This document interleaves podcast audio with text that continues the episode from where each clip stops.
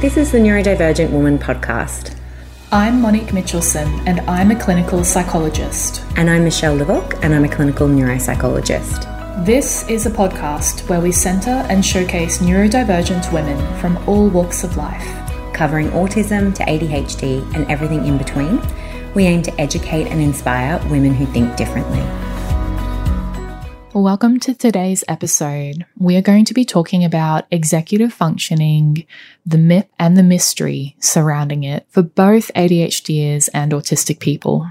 So, executive functioning is a term that uh, people may or may not have heard. Essentially, it's our brain's admin team. That's how I like to think of it. Um, it's basically the functions in our brain that help us do things like um, organize information in mind, uh, prioritize tasks, filter distraction, uh, self regulate, break down tasks into subcomponents, um, all of those things that are really about management of information, how we organize information, how we hold information in our mind, um, and how we act on information. So for me, the analogy of an admin team really gels because I always think, you know, in a busy office or organization, an admin team is really the difference between everything running smoothly and things being chaotic and disorganized. Um, you know, you could have amazing staff who are really fantastic at what they do. Um, but if there's lots of information sources to process and organize and, and deal with at the one time, you really need a separate admin team. And that's their whole entire job, you know, working with that. So, the reason that we want to talk about executive functioning is because for individuals who are autistic and ADHDers, the executive functioning team is often under resourced in the brain compared to a neurotypical person. So, I always use the analogy of the brain being like a business with different departments, and we've got our little admin team. Um, and in a neurotypical brain, the admin team is the part of the brain that receives a big chunk of funding. So the admin team for neurotypicals tends to be very well resourced. Comparatively, in individuals who are neurodivergent, those resources have gone elsewhere right? There's other parts of the brain that have received that funding. And the reason that that makes things tricky or can make things tricky for neurodivergent people is that really the neurotypical world assumes a super well stocked and well resourced admin team is the norm. And so that's the assumption of functioning. Yeah. And I feel like um, when we're children, there is a lot of support and scaffolding for people's executive functioning, whether you're neurotypical or neurodivergent. But then as you get older, particularly heading to high school or what comes after that, work, life, study, the more there are demands on that admin team and there is less help available because of those expectations of, well, you're an adult now, you should just be able to do it. For sure. And I've often heard individuals who are diagnosed with ADHD or autism in adulthood talk about how, well, there really wasn't an issue when I was in high school because mum did everything. Or I had really great teachers who made sure that I knew what I was supposed to be doing. Or, you know, any number of external kind of scaffolding and supports were in place. And then once I got to uni or started working, those scaffolding and support disappeared. And then that's when things started to get quite tricky. Yeah, that's interesting um, because I think uh, when your admin team isn't well resourced, it can be harder to juggle those multiple demands across different areas of life. Whereas if you have just one role, that you're fulfilling, it's a lot easier because your admin team's dealing with one, I guess, type of information. And when we look at the difference between men and women with executive functioning demands, um, like the sort of typical picture would be say, if you have a hubby that's on the spectrum, they might go to work and they function really well at work, get everything done. But then as soon as they get home, they kind of collapse and maybe aren't able to help out with the other demands that you might have, like cooking, cleaning, caring for children. Um, and it's so like that functioning in one area of life, I think, is more well accepted in terms of gender roles um, and expectations, especially with like family and things like that, than it is of women. Women are expected to be multitaskers. Oh my God, absolutely. And this is one of the reasons I think that we see a lot higher proportion of anxiety and depression in neurodivergent women compared to neurodivergent men because women are expected to juggle all these different roles, be everything to everyone all of the time. And exactly as you say, Monique, if your executive functioning team, if your admin team is just kind of one girl and she's had a mimosa, um, that sort of makes things a bit more difficult to do. But if you're able to just exist in one role, then that's a lot easier. There's less of that friction between how your brain feels happiest and what the expectations are. Yes, and a common pattern that people are starting to see in referrals are women in their 20s, 30s, and 40s in particular, where um, previously they might have had work, they might have had a social life, maybe they had a partner, but then suddenly in their 30s or 40s, they might have decided to have children and suddenly they're juggling a whole nother load on their executive functioning of keeping track of the whole household, the children, um, trying to work at the same time. And that's often where that admin team just quits. And whatever compensatory strategies the person was using at a certain point in their life, there may come a time where those strategies no longer help them compensate for their executive functioning, lack of funding in certain areas. And that's where the person can actually have a burnout or a breakdown and go, I just can't do this anymore. Mm-hmm. Yeah, I love that analogy of, you know, the the last remaining team member just quits. Um, and it's a really visceral explanation of what we often see, where someone who was quote unquote functioning for a proportion of their life um, is then at a point where, no, I actually can't. I physically cannot even put my dishes away. I can't go grocery shopping. I can't do anything, or I do one kind of executive function type task and then I'm wiped for the rest of the day. And when we think about that in terms of, you know, a, a mass walkout um, of, of the admin staff, it makes absolute sense. So, you know, at the end of our episode today, we'll talk a little bit around some strategies um, and how we can manage some of that executive function overload. But before we do, what I'd like to do is just go through some of the key areas of our executive function and some of the things that that area of functioning in our brain is sort of responsible for.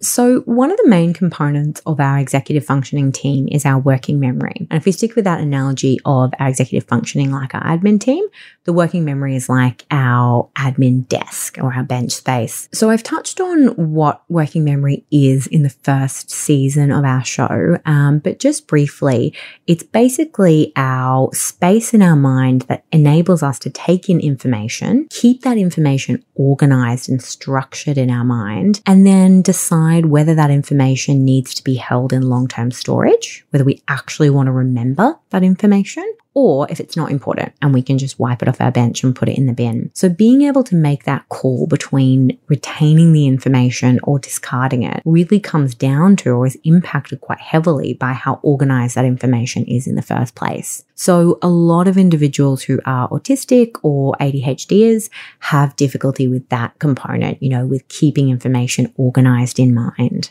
And just mentioning that, Michelle, I actually had to ask Michelle to remind me what episode we were actually recording today. and she answered the executive functioning episode, Monique. And I was like, ah, okay, I completely forgot. So that's a really good example of that, right? You know, you were uh, there when we talked about, you know, this was we scheduled this episode recording. It went onto your bench and it didn't quite fall off the bench. It was still there, but it didn't quite make it to your long term memory storage either. So once I cued or prompted that information, you were like, ah, oh, there it is. Yes. Yeah. It kind of got put away. Um, and yeah, kind of put in the bin and then I fished it out of the bin. well, I would probably more say that it kind of went in a drawer that doesn't get opened. Um, and then I was like, Monique, look in the drawer. and you open the drawer.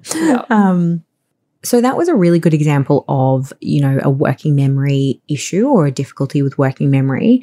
Um, issues with working memory can also look like, you know, when you're given a set of instructions, only completing, you know, one element of the instruction and not all of them. It can look like losing your train of thought in conversation. It can look like um, forgetting dates that people have told you. Working memory is essential for things like keeping track of conversation. The pervasiveness of working memory in a lot of aspects of our functioning means that oftentimes what's really a working memory issue is mistaken for something else. So when I was doing a placement, when I was doing my master's, part of that placement was working with older individuals. So doing things like diagnosing dementia, memory issues, things like that. And so often you would get people come in who would say, Oh my God, my memory is terrible. And actually, when you discuss with that person the specifics of what's going on, it wasn't actually a memory issue. It was what we would call an error of capture which basically means you weren't paying attention in the first place when you did the thing. So it's not that that information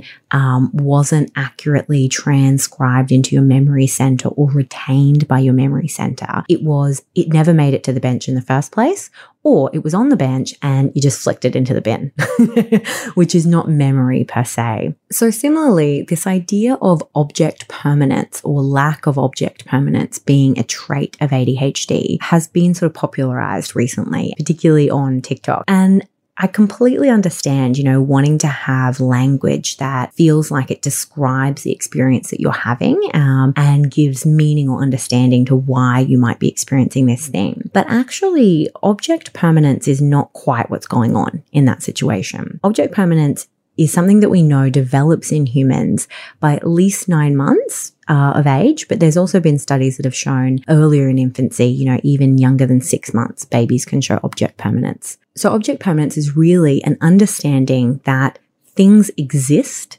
when you are not directly in their presence. Or, you know, if this water bottle exists right now when I'm in the room, when I leave the room and I come back and it's still there, that means that it existed while I was not in the room, right? Importantly, object permanence does not mean that you're actively thinking about the thing between the time points. It doesn't mean that that's in your mind and you're considering it between the time points.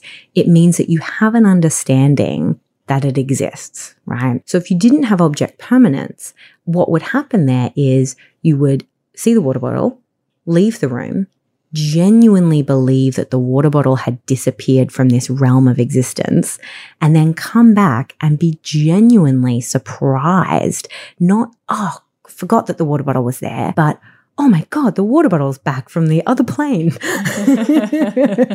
Which, you know, I don't think is going on in the majority of cases where people say they have issues with object permanence. What it sounds like is really happening is again a working memory issue.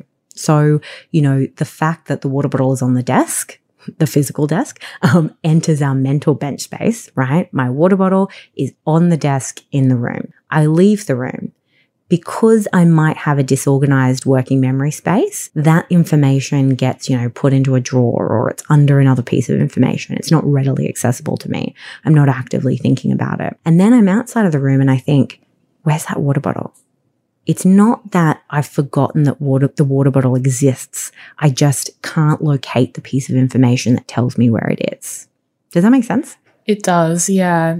And I guess maybe an example of that would be, say, if you take vitamins.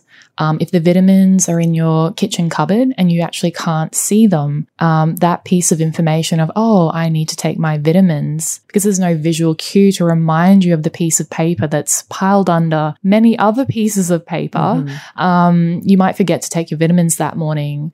Whereas, for example, I have to have all the vitamins out on the bench, um, which makes the bench look messy and cluttered, but it's that visual cue as I walk past the bench that kind of makes me rifle through all of the stuff on the desk and go, oh, I've got to take my vitamins. Yeah.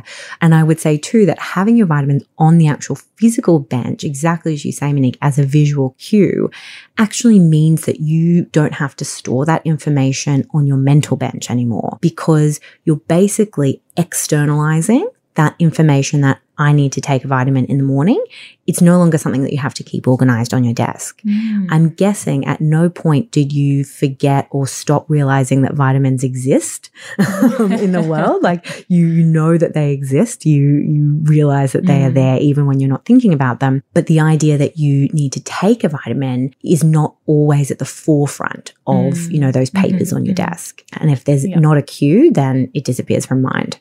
Yeah, absolutely. And I've even had people tell me that if something's really important to them and they know that their bench is really cluttered and they want to externalize that thing so they remember to do it, they've even kind of put whatever it was uh, at the place where they get out of bed in the morning. So they literally step on it and go, Oh, I've stepped on this thing. Oh, yeah, that's the cue to kind of go, Oh, yeah, I've got to do this thing or whatever. And that idea of externalizing information is super, super important for individuals with working memory issues. And as you mentioned, there's so many different ways that that can be done. I find that working memory issues tend to impact ADHDers the most. Um, individuals who are autistic can also have working memory issues, but we see a particular flavor or we tend to see a particular flavor of working memory issues in ADHDers. So I find that difficulties with working memory can go one of two ways. The first is our predominant predominantly inattentive type ADHDers who tend to have a more kind of dreamy river way of thinking. Um, and they're sort of meandering around on this river. There's lots of little offshoots, lots of little, you know, I don't know any other river language, but lots of little, you know, places that their thoughts can drift off to. And when we think about working memory in this context, they've often got, you know, the whole messy bench thing going on. Um, and it's not really organized, but it's sort of, you know, I'm adding this on top and now I'm adding that. Oops, that bit's fallen off the bench and I didn't commit that to memory. Um, so it's sort of a more kind of dreamy state. And then we've got our combined type ADHDers or our ADHDers who tend to operate at a bit of a higher arousal state. And their working memory bench, the sheer volume of information from external inputs and internal input just means that even if they've got the best of intentions, there's no way they can t- keep that desk organized. Yeah, as you were talking about the dreamy river, I was like, mm, my river's kind of more like a rapids. yeah, absolutely. And, you know, having all of these thoughts kind of zipping off in different directions, it means that even if you've got an adequate sized bench, you know, for your developmental stage, there's not enough bench space to keep all of that information on. So individuals who have more of a, as you put it, Monique, rapids rather than a dreamy river, um, often they find that they just actually forget things. And I use that word, you know, not in its kind of accurate clinical sense, but things fall off the bench and they don't actually have a chance to commit them to memory or, you know, take them down that memory path because they're just toppling over. And so that externalization of information is really, really important for several reasons. Firstly, and this is both for our dreamy rivers and our rapids. Um, firstly, because as we chatted about, it gives that cue. Having that visual cue helps the brain orientate to that certain piece of information. So, oh, I need to take my vitamin, right? Mm. It also means that less information needs to be stored on the bench. And even neurotypical people benefit from this, right? You essentially can't really function in the adult world without having external means of storing information or keeping information. So having a cue means I no longer have to let this thing take up bench space. It's just in my diary or it's pasted on my fridge or, you know, I've got a sticky note somewhere and you don't have to think about it. So, for autistic individuals, they obviously can have the same working memory issues as I just described for ADHDers. What I tend to see, though, particularly for individuals who are autistic who don't have many ADHD traits, is it's more so that the bench has been set up for a particular task or concept or thing that their mind is working on.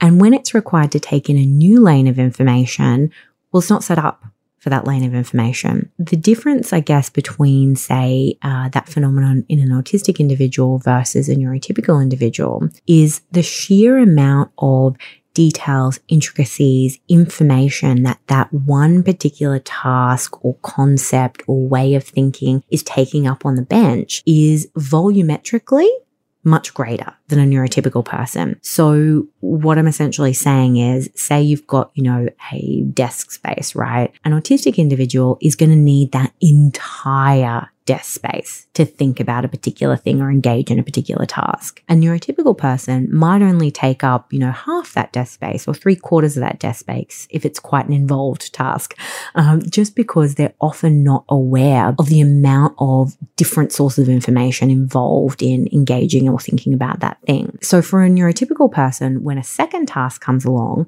they've got a little bit of extra space to hold that extra task and it doesn't feel frazzling or discombobulating. Whereas for an autistic individual, there's literally no space left. Mm. And that will mean you'll have to knock off, you know, all these elements that have been um, arranged in mind specifically for that task to make space for the new information or the new task. And of course, that feels discombobulating and stressful. Yeah, that's really interesting because I feel for me, and I wonder if um, other autistic people find this, like when it's information related to my special interest or like what I'm really interested in, like I know everything.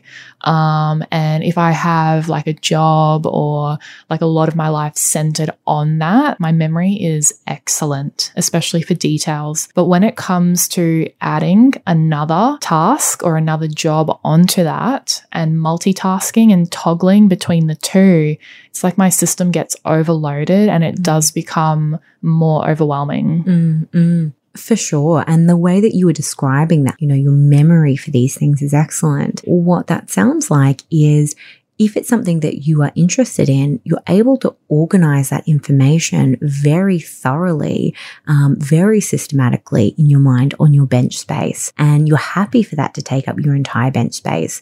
And we know that when information is well organized in mind, we're much more likely to retain it because it makes it easier for us to choose between, you know, what information goes in the bin, what information gets stored in our long-term memory centers. So for that type of information, well organized in mind. It takes up your whole bench. It gets stored appropriately, you know, in your long term memory space. And it's really interesting to think about how that marries to information that I often get from teachers and parents around um, autistic students, which is, oh, it's so bizarre. They have an amazing memory for some things, but they just really can't retain this particular thing that I want them to learn. And often that has to do with that interest if it's something that I'm going to have to take away space off that mental bench space, which is my kind of conscious thinking space, and make space for this other thing that I really don't care about, that's not interesting to me, then A, the frustration and, and sort of overload and frazzled feeling of having to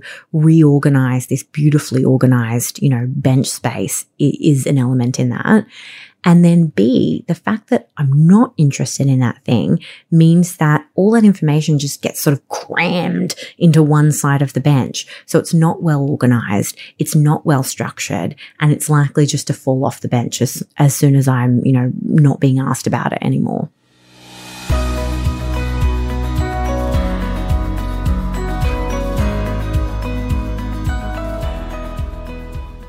Hi, Michelle here. If you're interested in learning more about autism, come along to my next online webinar on understanding autism, held on the 24th of February at 6 pm Australian Eastern Standard Time. This 90 minute webinar is aimed at parents of children on the autism spectrum. We cover what is autism, how is the autistic brain different, differences between boys and girls on the spectrum, language, communication, stress, and meltdowns and strategies to support regulation and functioning for children on the autism spectrum. If you would like to sign up or find out more about this or other upcoming webinars, including neurodivergence and learning, women on the spectrum, and understanding ADHD, visit the groups page on the Redland Psychologist website, redlandpsychologists.com.au forward slash groups. There'll be a link in the show notes to the episode. So, the other major element of our executive functioning is the ability to break down tasks into their subcomponents, um, plan out, you know, how each element might impact the next element, what, so what order we should do them in, and then actually doing it So actually kind of working through that systematically. So for ADHDers, often they're able to come up with the idea really well.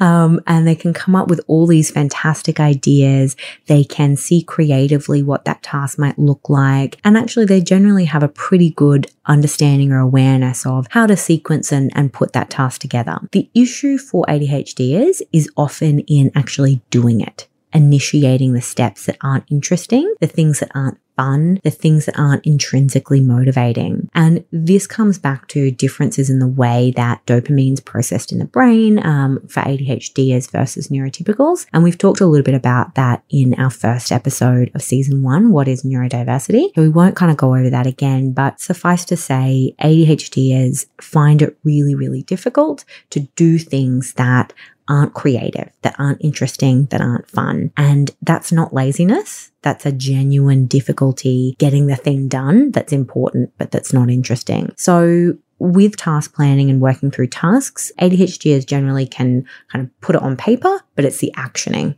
that they often struggle with. So that could be starting many different projects, but having difficulty following up and finishing them. Yeah, for sure. And, you know, lots of ADHDers that I know always have a hobby, always have a million and one things on the go, but it's really kind of wrapping up the end details of that project that is tricky or can be tricky.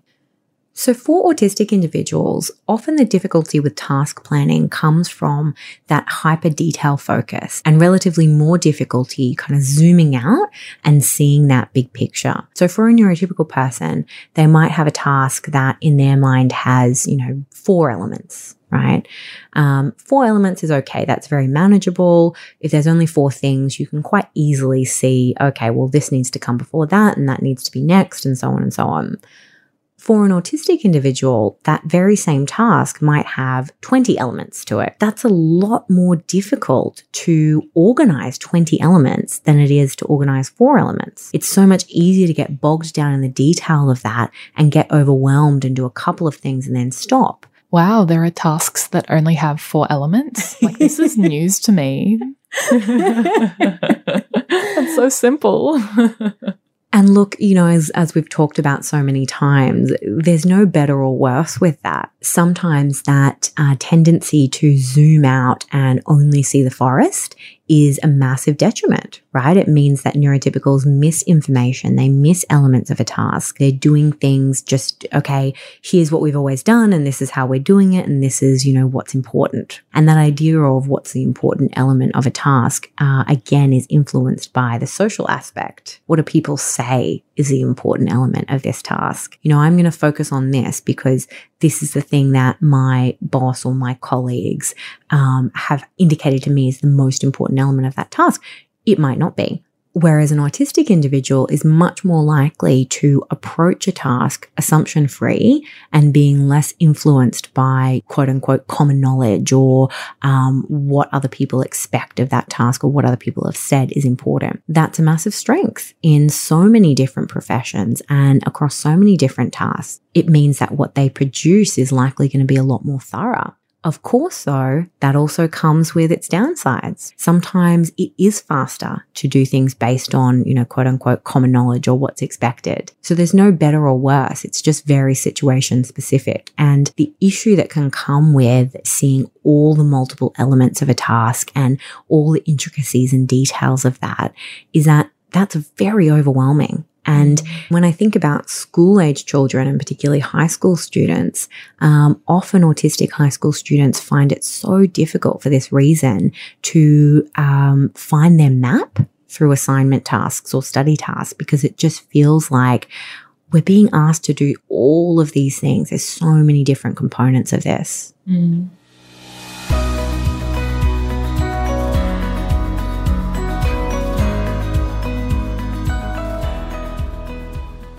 So, Michelle, we've talked about in the episode today how do people's brains store the information? How do they sort out the information on the bench space? And then we've talked about how do you start to break down and use that information to plan a task and approach a task? But what about actually doing the thing? So being able to initiate a task and use that information that you've taken in, you've planned with, and actually produce something.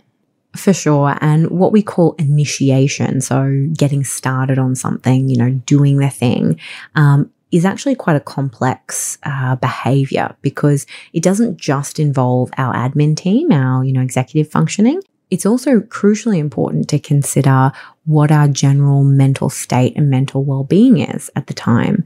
Um, you know, we know that our executive functioning is sort of a, a, higher order thinking skill, right? It's it's a human brain thinking skill. So if we're at a point where we're experiencing, um, you know, depression, anxiety, burnout, mental exhaustion, that's one of the first things that's going to go. And that's mm. true for everyone. Right? Because again, you know, we're thinking about our brain and the different departments and the distribution of resources. Um, having an admin team is a privilege. you know, a business that's just getting started, for example, doesn't have the funding to employ admin staff, right? You're just doing it yourself. So when we're experiencing overwhelm or mental health issues, executive function skills just leave the floor. Yeah, I've had actually quite a few people tell me that their executive functioning has been worse since the pandemic, whether they've been neurotypical or neurodivergent. And mm. I think just that constant stress is a great example of, um, yeah, the toll that stress can take on your existing executive functioning. Yeah, great point. And it's basically this idea of your brain kind of reorganizing resources to, you know, what's the department that has the most need at that time. So if you're struggling to get started on tasks, you're struggling to do the thing despite wanting to do it, um, probably the first thing to take a look at is how are you going more generally? You know, are you experiencing depression, anxiety, high stress levels, burnout? And before you think about, okay, well, how can I make myself more efficient at this thing or how can I get started on this thing? Probably the first thing to do is think, how can I care for myself? How can I mm. actually put myself in a state where I feel like I have capacity to do this thing? Yeah. And sometimes it can be a catch 22 in that you really need to do the self care and take action to actually take that stress off to improve your executive functioning, but you don't have the executive functioning at that time to actually do extra things like cook a meal for yourself, have a shower, dress up in your favorite outfit, go to the gym and exercise. Like sometimes those things that take that task initiation and executive functioning are really overwhelming. And so people get stuck in that self care dilemma. Mm, mm, fantastic point. And this brings me to my absolute favorite saying. And anyone who is a client of mine or has ever heard me speak ever has probably heard me say this a million times, but it's that idea of if it's worth doing, it's worth doing badly. And, you know, those examples that you gave are great examples, Monique. Thinking about taking a shower. If it's too much to take a shower, can you splash water on your face? is there something that you can do that is a form of the task that you want to do um, that's a little less overwhelming? And I guess we're talking specifically here around when you feel that that initiation difficulty is part of a bigger picture of mental distress, burnout, overwhelm. Mm, yeah. So it could be simply using like uh, wipes or rather than cooking a whole meal, um, because that takes actually a lot of executive functioning. Oh my God, yes. Yes. Um, so having like easy access foods um, that don't have a lot of steps in preparation. And sometimes it can look at trying to reduce your overall executive functioning demands across the different domains of your life to give your brain a bit of a break and build up some of that capacity again. I feel that addressing burnout is pretty important in terms of where we are right now in the world uh, with the pandemic um, and everything that people are juggling. And I have actually created a burnout resource that is specific to autism, but could also be used with ADHD. And that's actually up on our Neurodivergent Woman Facebook page and Instagram. Um, it's also on my personal website, moniquemitchelson.com, and anyone can access that. And it outlines some more steps with that self care and reducing load. Um, so check that out if you'd mm. like to. Yeah, such a great point. And I think with working memory stuff, a lot of the time we are so quick to berate ourselves for, oh my God, my short term memory is terrible. Oh, I can't uh, organize this task, or I've forgotten this thing, or I can't get started on that without seeing that within the broader context of what's going on for us at that moment. And, you know, really, if we're struggling to do something, rather than approaching that with blame, anger, self criticism, it might be an interesting experiment if executive functioning is something that you struggle with to see what it feels like if you instead approach that with gentleness and care. Why am I struggling with this thing? Wow, my brain must really be working so hard to keep it together in other areas. I wonder how I can help my brain feel more comfortable or have more capacity. And I think when we change that language, you know, how we're speaking to ourselves, how we're thinking about the issues that we're having, and we approach that from a place of gentleness and kindness, things actually do get a bit easier. So, if you feel like everything's generally tracking pretty fine and you don't feel like you're experiencing burnout and you feel like your mental health is in a good place, um, but you're still having a really hard time getting started on things and, and getting tasks going, it's probably more task specific. So, more related to what it is that you're actually having to do. So, for autistic individuals, a lot of the time, the difficulty with initiation is uh, related to what we were talking about earlier around task overwhelm. So rather than having a, you know, general experience of overwhelm and burnout, it's kind of this task in particular feels like it's got way too many elements, way too many components to it. I don't actually even know where to get started because there's too many things that I've got to do for this. And so then the easier thing is just to not do the task. What can really help with that is getting someone's assistance to group some of the elements that you've come up with into kind of, you know, different groupings. And then once you've got a smaller list of tasks, then figuring out, okay, now that I've only got, you know, six elements or five elements of this task, I can more clearly see which type of thing needs to be started on or which thing needs to go 1st mm-hmm. If it's in a work setting, getting a colleague or your boss to give you some guidance around which thing is most important to you. What, what would you like me to start on? And then that can help you kind of get into the momentum of the task. Because often once we start the task, it's easy to keep going. It's just that feeling of, oh my God, there's so many things to do. And I'm not sure, you know, mm. which string to pull out first. Yeah, definitely borrowing some of other people's executive functioning is a really good strategy. And, you know, no one has perfect mm. executive functioning across all the areas. And this is where we can help each other out um, and help compensate for different strengths and weaknesses. Mm-hmm. The other thing that can make it difficult for us to get started on tasks, and this is true for both ADHDers and autistic people, although slightly different flavor across the two, is just lack of intrinsic motivation to do the thing, lack of interest in doing the thing. I find that this often happens for autistic individuals when the task is not something that's coming from you. It's either something that someone else has told you to do, a parent, a teacher, a boss, you know, society at large. This is something that you need to do. And because it's not coming from you, if you don't actually have interest in that thing or, or feel that it's important, you might have the feeling that, yes, logically, I understand where this request is coming from or why I, you know, need to do this thing, but it just really feels boring and I don't want to do it. And there's other things that are drawing my focus and my attention so much more strongly than this task. And so it actually takes a huge effort of will to not do the thing that's drawing my attention and to do the thing that I, you know, need or am being asked to do. Yeah, absolutely. What I generally recommend for this side of things with people is to think about uh, what you are interested in and actually think about delegating the things that can potentially be delegated to somebody else who is interested in those things or can provide you some scaffolding for those things so that you can focus on the things that do interest you um, or involve some element of what you are actually interested in into the boring thing. Mm. Um, so, for example, a lot of places where people find executive functioning is difficult with task initiation could be cleaning unless you actually really enjoy cleaning. So, like, I absolutely hate vacuuming. If it was up to me, I would never vacuum a day in my life. It takes so much effort to vacuum the house, and I hate it. Um, no one else in the house likes vacuuming either.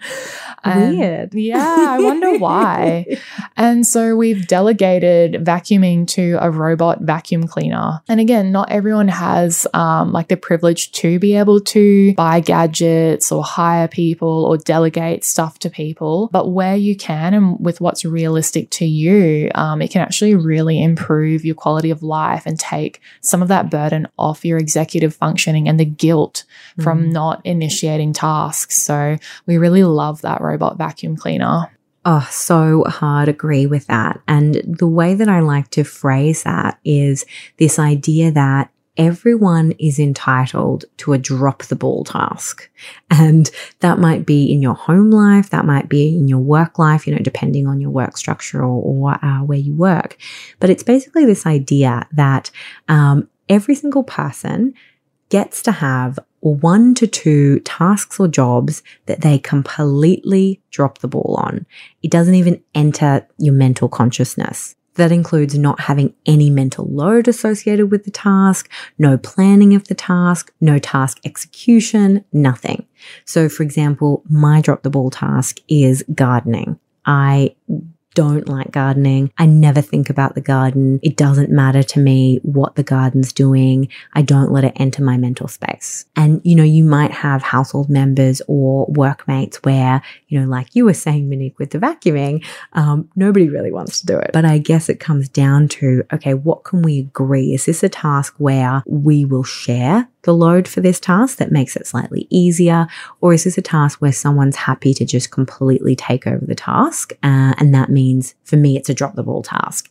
And then you obviously share between the, you know, household members or staff members, which tasks is, you know, which person's drop the ball. But like you were saying, Monique, I think it really frees up both our mental space for some of those tasks, but actually also our emotional space for it and takes away that morality associated with doing everything. And I think for women in particular, when it comes to household tasks or even work tasks to a degree, we really have this notion that we have to be able to do everything very well.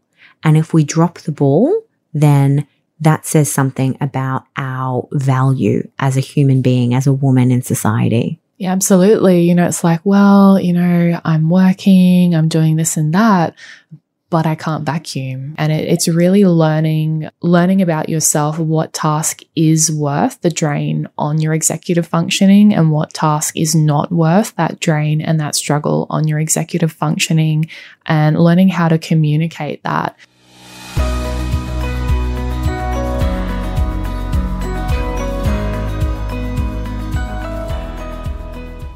ADHDers can also have difficulty initiating or getting started on tasks because of, you know, motivation issue. But the flavor tends to be a little bit different. For ADHDers, it often is a dopamine issue. Dopamine is our reward neurochemical and it gets produced when we get something we want or we're doing something that we want. It sort of drives us towards action. For a neurotypical person, uh, dopamine gets produced just in anticipation of a future reward. So thinking about something, you know, positive or exciting going to happen.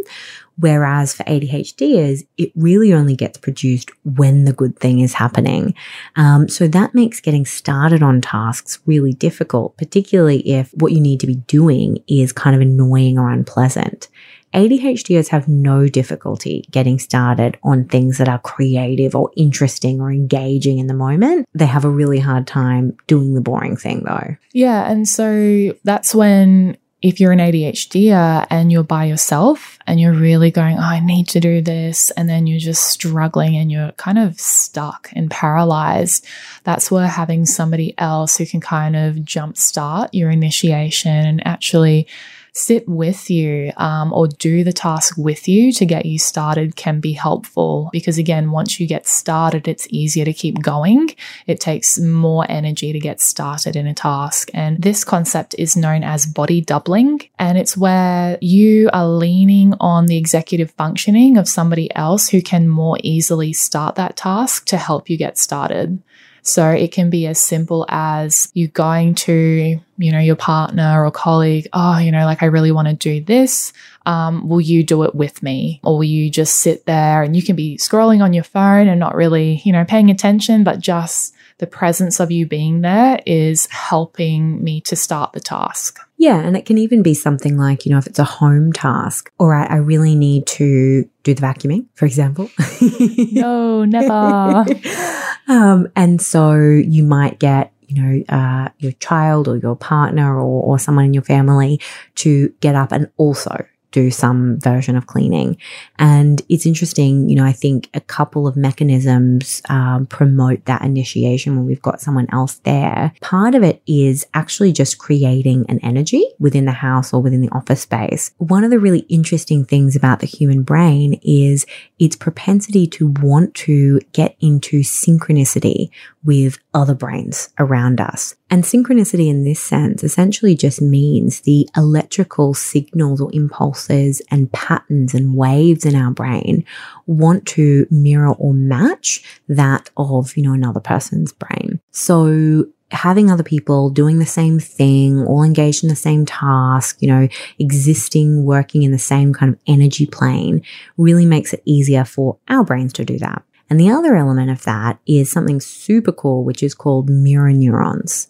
So mirror neurons are a particular type of neuron in our brain that basically exactly as the label suggests, want to mirror other people.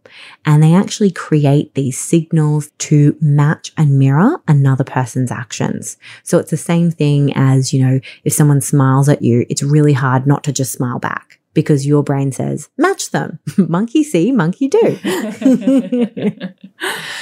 yeah. And I think it's interesting if you are an ADHDer and you actually live alone and you work alone and you have no community, where are the mirror neurons that are helping you to initiate tasks and prompting you? Mm. Um, whereas, you know, again, if you're living with other people, if you're working with other people, if you're in a community, um, back in the day, it could be like a village and everyone's pitching in and doing stuff. It's, I feel like it's a lot easier to get started. Yeah. Oh, 100%. So, we hope you've enjoyed our episode today on executive functioning. Obviously, as with any topic that, you know, we've covered, these are things that we could just talk for hours and hours and hours about. There's so many elements involved in these things. What we'll do is we'll put out a little executive functioning tip sheet on our Patreon. Um, so, if you're a Patreon subscriber, you should have access to that within the next few months. Want more neurodivergent content? Head to our page on Patreon our Patreon supporters receive exclusive and additional content ranging from resources, additional information on episode content, responses to listener questions, book reviews, and mental health tip sheets. You can find a link to our Patreon in the show notes and on our website, www.ndwomanpod.com. We really appreciate your support on this journey as we aim to make quality psychological and mental health care information accessible to everyone.